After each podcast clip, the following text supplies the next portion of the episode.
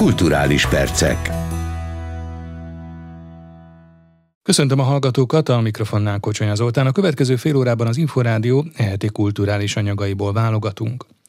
Szerencsésnek érzi magát, mert néha a saját döntése, néha pedig a vak szerencse olyan alkotótársakkal hozta össze, akiktől mindig tanulhatott valamit. Ezt mondta az Inforádiónak udvaros Dorottya, akit a Magyar Filmakadémia Egyesület életműdíjjal ismert el a Magyar Mozgókép Fesztiválon. A Kossuth és Jászai Mari díjas színművésznővel Rozgony Ádám beszélgetett. Én azon gondolkodtam, hogy gondolom pályája elején egy színész, egy színésznő nem azon gondolkodik, morfondírozik, hogy majd milyen életművet is készít vagy állít elő, abból mennyi lesz a színházi szerep, a film, hanem az menet közben alakul. De amikor megkapja az életműdíjat, akkor egyszer csak rádöbben, hogy már mennyi mindent alkotott, mennyi mindenben szerepelt, és hát azért mégiscsak létrejött egy életmű. És az is eszébe jut az embernek, igen, igen, egyébként jó napot kívánok, de szóval, hogy az is eszébe jut az embernek, hogy miközben ez az életmű így formálódott, vagy alakult, vagy készülődött, vagy rakódott egymásra sok minden az évek során, hogy hány, hányféle alkotóval, kollégával, filmrendezővel, színházrendezővel, dramaturgal hozott össze a sors ez alatt az idő alatt, és hogy esetemben én azt gondolom, hogy, hogy fantasztikusan szerencsés vagyok, mert mert valahogy a, Néha a saját ösztönös döntésem, néha a vakszerencse olyan csapatokkal hozott össze, tehát olyan színházakba, olyan filmekbe kerültem, amik mindig tanulhattam valakitől valamit. Eleinte nagyon sokat, mert hiszen a saját tudásom még borzasztó kevés volt, és már amikor rendelkeztem tapasztalatokkal, meg némi nemű tudással, akkor is mindig jött valami friss, valami új, ami hozzáadódott ahhoz a meglévő tudáshoz, vagy tapasztalathoz, ami, amivel rendelkeztem. Amikor visszagondol ezekre az alkotásokra, évekre, munkatársakra, akkor kik azok, akikre a legjobb szívvel emlékezik vissza ilyenkor? Húha, nagyon hosszú listát kéne most mondanom, úgyhogy inkább nem is kezdenék bele, mert hogyha nem tudok egy teljes listát mondani, és mhm. később rájönnék, hogy valakit kifelejtettem, aki szintén nagyon fontos volt, csak most ebben a pillanatban éppen nem jutott. Nagyon sok nevet tudnék felsorolni. Vagy inkább és nem... úgy kérdezem meg, hogy a legváratlanabb helyzetekben, pillanatokban jut talán eszébe az embernek egy-egy jópofa történet, egy forgatási nap, egy emlék, egy forgatásról, előadásról. Azért gondolom, hogy ilyenek időről időre mindig eszébe jutnak, és azt nem lehet tudni, hogy mikor és miért. Valahogy én nem tudom, a sztorik rögzítésében és aztán a sztorik elmesélésében rossz vagyok. Tehát, hogy, hogy más szemmel nézek valahogy. Egyszer a Kernand is csodáltam, hogy milyen isteni sztorikat tudott mesélni próba folyamatokról és forgatásokról. Én ilyenkor ilyen így ülök, és így nézek magam elé, hogy tényleg mi is, mi is történt. De annyi minden történt, de hogy, de hogy mi, mi, mi, mi is történt. Egy biztos, hogy nagyon emlékezetes, ami újra és újra eszembe jut. Tehát, hogy amikor a terongyos életet forgattuk, és azt a jelenetet forgattuk éppen, amikor Szacsvai László által játszott tanát bedarálja a cséplőgép, és a női főszereplő, a Lucy pedig pedig sírva szorogatja azt a narancsot, amit valamikor korábban kapott ettől a lelkes népnevelő pedagógustól, Rákosi elvtárs rajongójától, akinek fiatal korában odaadta Rákosi elvtárs azt a kis összeaszott narancsot, és hogy bár a Lucy egyáltalán nem így gondolkodott a háta mögött álló évekről, hiszen éppen kitelepítés kellős közepén ül egy mezőn, ahelyett, hogy az Operett Színházban lépne fel, ami az ő hivatása, foglalkozása, de mégis annak az embernek a hite megérinti őt, és egy síros jelenetet készültünk fölvenni, de a technika tönkrement, ez egy vidéki helyszínen külsős forgatás volt, és már bepróbáltuk a jelenetet, tehát már éppen utolsó pillanatban voltunk, hogy na akkor tessék felvétel, tehát már megvolt a jelenet, és, és utána le kellett állnunk körülbelül másfél órára, és arra emlékszem, hogy ugyanabban a pozícióban voltam végig, szorítottam a narancsot, és azt éreztem, hogy nem eshetek ki abból a lelki állapotból.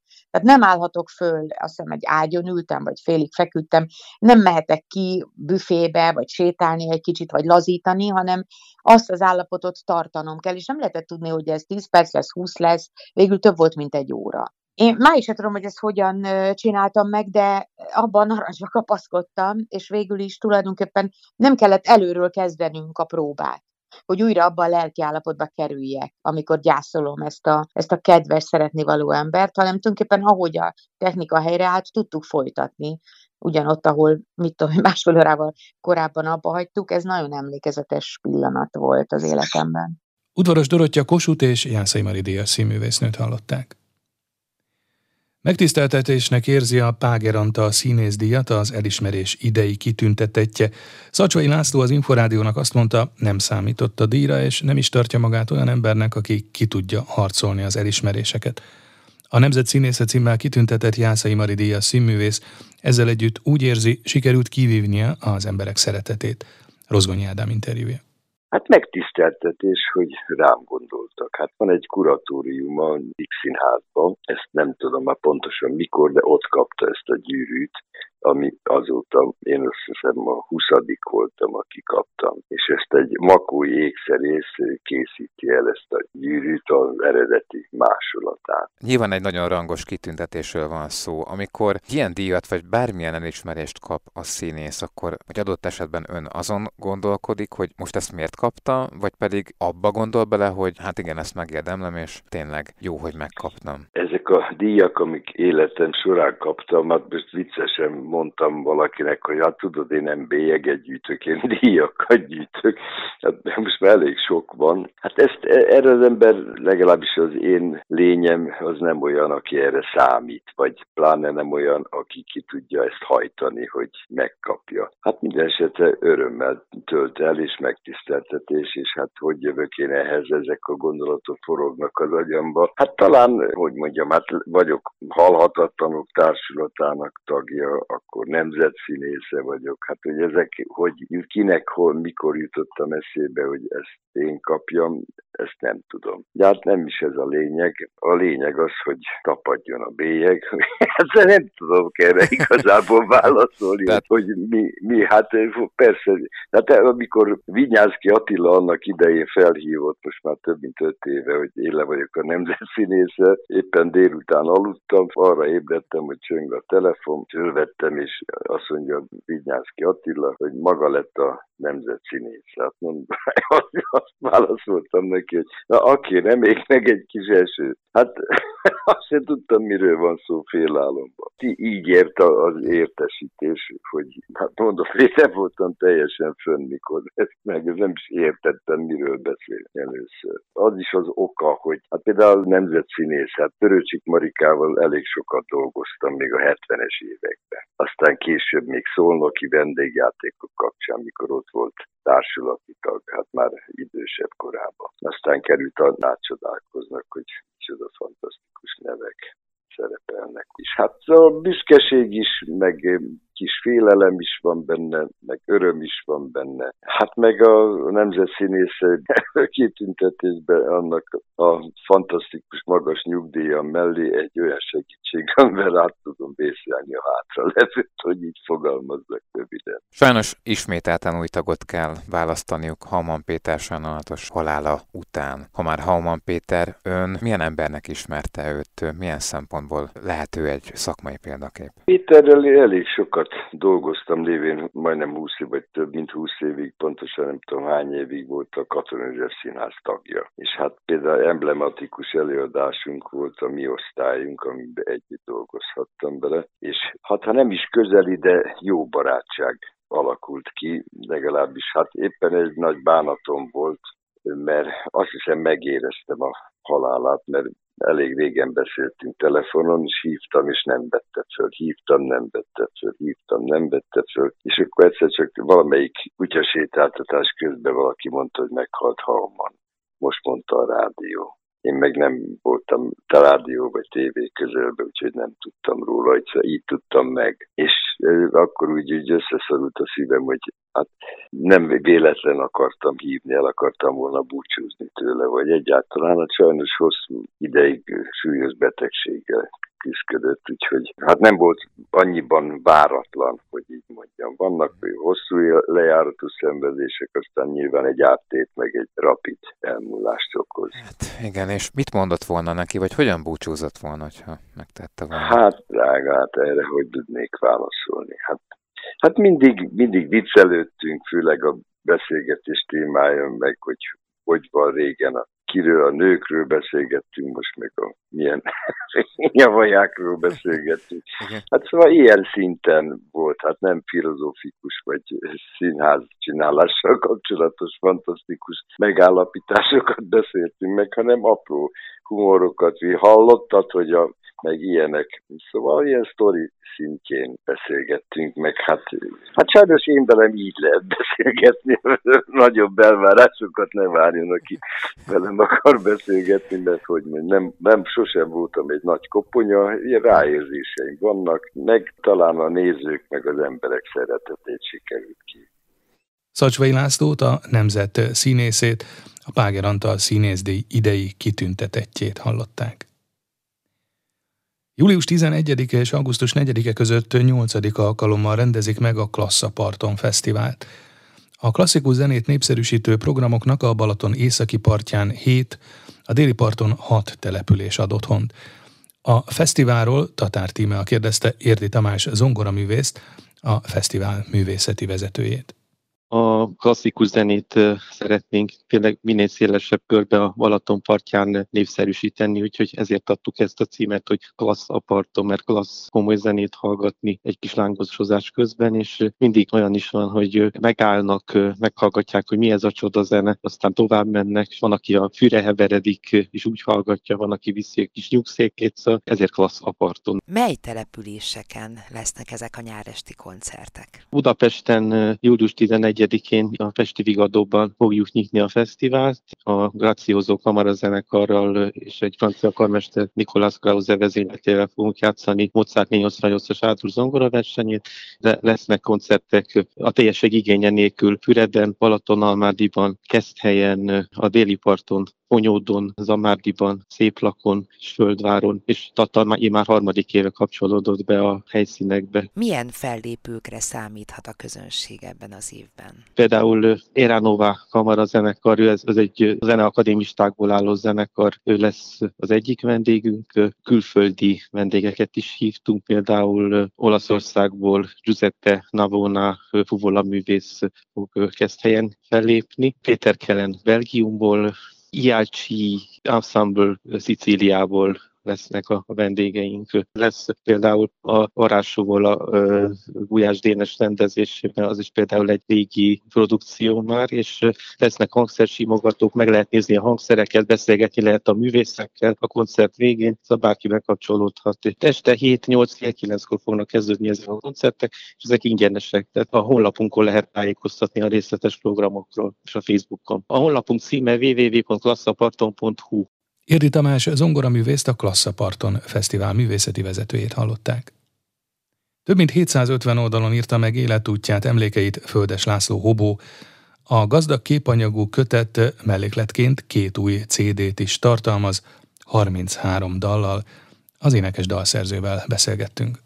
Térdig a szarban, fülig a szeretetben címmel jelent meg egy meglehetősen vaskos, talán mondhatjuk azt is, hogy sűrű kötet, több mint 750 oldalon. Bár gondolom nem fontosak a műfai meghatározások, de azért mégis önéletírás, önéletrajz, emlékirat, hogyan apostrofálná ezt a könyvet? Nézze, mivel régóta ismerem, tudja, hogy kettesen volt magatartásból, és nem nagyon tudom komolyan venni magam, úgyhogy ha valamit mondhatok erről, hogy megkerüljem a kérdést egy ripacs visszaemlékezéseihez a legjobb kifejezés, amit én használnék rá, de hát önéletrajzi elemek, történelem, társadalom, művészetek, különös tekintettel a zenére és a a költészetre ezek vannak benne leginkább magánéleti is persze. Talán nem is fontos ez a műfai meghatározás, de gondolom azért ez a 750 oldal mégiscsak hát egy összegzése egy pályának, egy meglehetősen sokfelé ágazó, sokszínű életútnak és életműnek.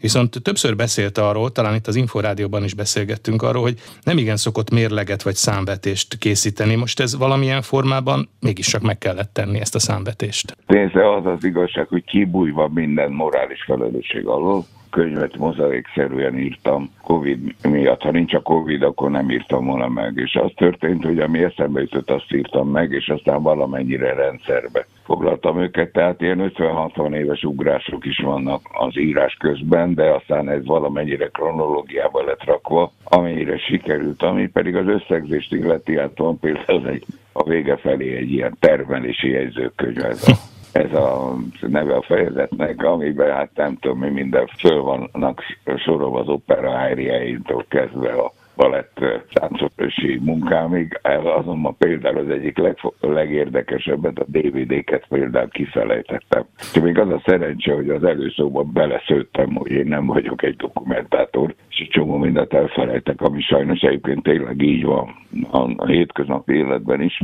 Úgyhogy hát ez egy ilyen trehány disznónak a, mit tudom én, összehányt vallomása, meg pofátlanságai. Hát vannak benne tragédiák is persze, meg viccek is, de hát igazából én megírtam, aztán nem tudom ezt műfajilag meghatározni. Egyetlen egy dolgot tudok mondani természetesen az önfelmentés jogán, hogy ne várja tőlem valaki azt, hogy én író vagyok, mert nem sose akartam az lenni, ahogy színész sem. Földes László Hobót énekes dalszerzőt hallották. Nyolcadik alkalommal adta át hét kategóriában a Habi Magyar Gyerekkönyv Fórum az év gyerekkönyvedi elismerést a független szakmai zsűri döntése alapján. Rozgony Ádám kérdezte a díjazottakról Szekeres Nikolettát, a Habi Magyar Gyerekkönyv Fórum alapító elnökét. Nyilván közben az egy nehéz dolog, hogy, hogy mi nem fogunk tudni gyerekszemmel olvasni, akármennyire is szeretnénk, igyekszünk, próbálkozunk ezt is behúzni, de éppen ezért van diákzsűrink, ami azt jelenti, hogy minden évben felkérünk osztályokat, csoportokat az országon belül megkeressünk különböző pedagógusokat, itt ugye azért nekünk van egy elég erős pedagógus ismerettségi körünk, szakmai ismerettségi körre gondolok itt, és akkor a diákzsűr is kiválasztja szerinte legjobbakat, de ők a shortlistből választanak, hiszen nem kérhetünk gyerekeket arra, hogy az iskola mellett 120 könyvet csak úgy elolvassanak. Igen, és mit lehet tudni az idei díjazottakról? A gyerekkönyv író kategória az három részre bomlik egy ideje, két éve. Nullától hat éves kategóriában van egy év gyerekkönyv írója díjunk. Itt lett Ben Vera a nyert és a Matyi Tigrissel álmodik című nagyon szuper cuki könyve. Teszem hozzá, olyan elképesztő darabok voltak a shortlistben, mint Krusovszki Dénesnek az Azóta őzikéje,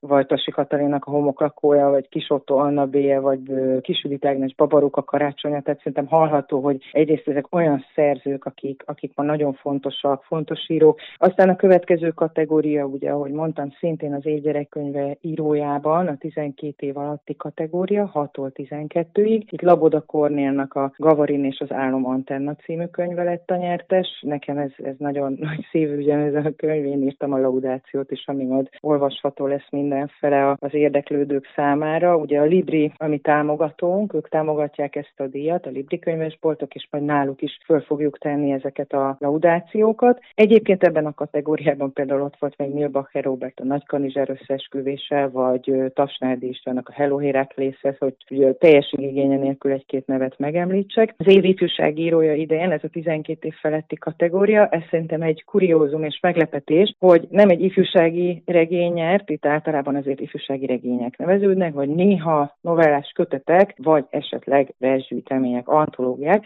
Na, hát most Takás Zsuzsának a Spirálfüzet című versgyűjteménye nyert, ez a magvető könyvkiadónak a kiadványa, és ez egy régebbi verses köteten alapszik, Takás Zsuzsa egy régebbi verses kötetén, de kerültek mellé új versek is. Az év illusztrátora, a Mi leszek, ha nagy leszek című könyv a Szkolár kiadótól Nemes Anita illusztrációival nyert, és Nemes Anita lett az év illusztrátora, aki egy nagyon-nagyon klassz világot alakít, és nagyon jó kis univerzumot ebben a könyvben. Az év fordítója idén Enki Zsuzsa lett, testünk kívül belül, egy teljes és totál undi anatómiai kalauz címmel a Manó könyvek kiadványa ez. Ez azért izgalmas, mert ismeretterjesztő könyv ritkán kap fordítói díjat. Itt azért általában regények szoktak kapni, de ez egy nagyon vastag könyv, aki ismeri, és nem ez az igazán nagy titok, hogy valami vastag könyv, de ez egy nagyon mai nyelvű, kamasz nyelven beszélő, nagyon szórakoztató, nagyon vicces ismeretterjesztő kötet, és Enki Zsuzsa itt hát körülbelül nem is tudom, hogy mondjam, fürdik a nyelvben. Az év leginnovatívabb könyve, ami persze mindig egy ilyen fura díj, hogy ú, most mi az innováció, de szerintem egyértelmű, hát azt jelenti, hogy ami valami újat hoz, valami, ha nem is paradigmaváltás, de, de, de tényleg valami, valami izgalmas dolgot hoz be. Itt Agócs Iris rajzolja egy krumplit című könyve nyert, bár a harmadik rész, de itt az egész sorozatot is díjaztuk, mert Iris itt az együttrajzolásnak,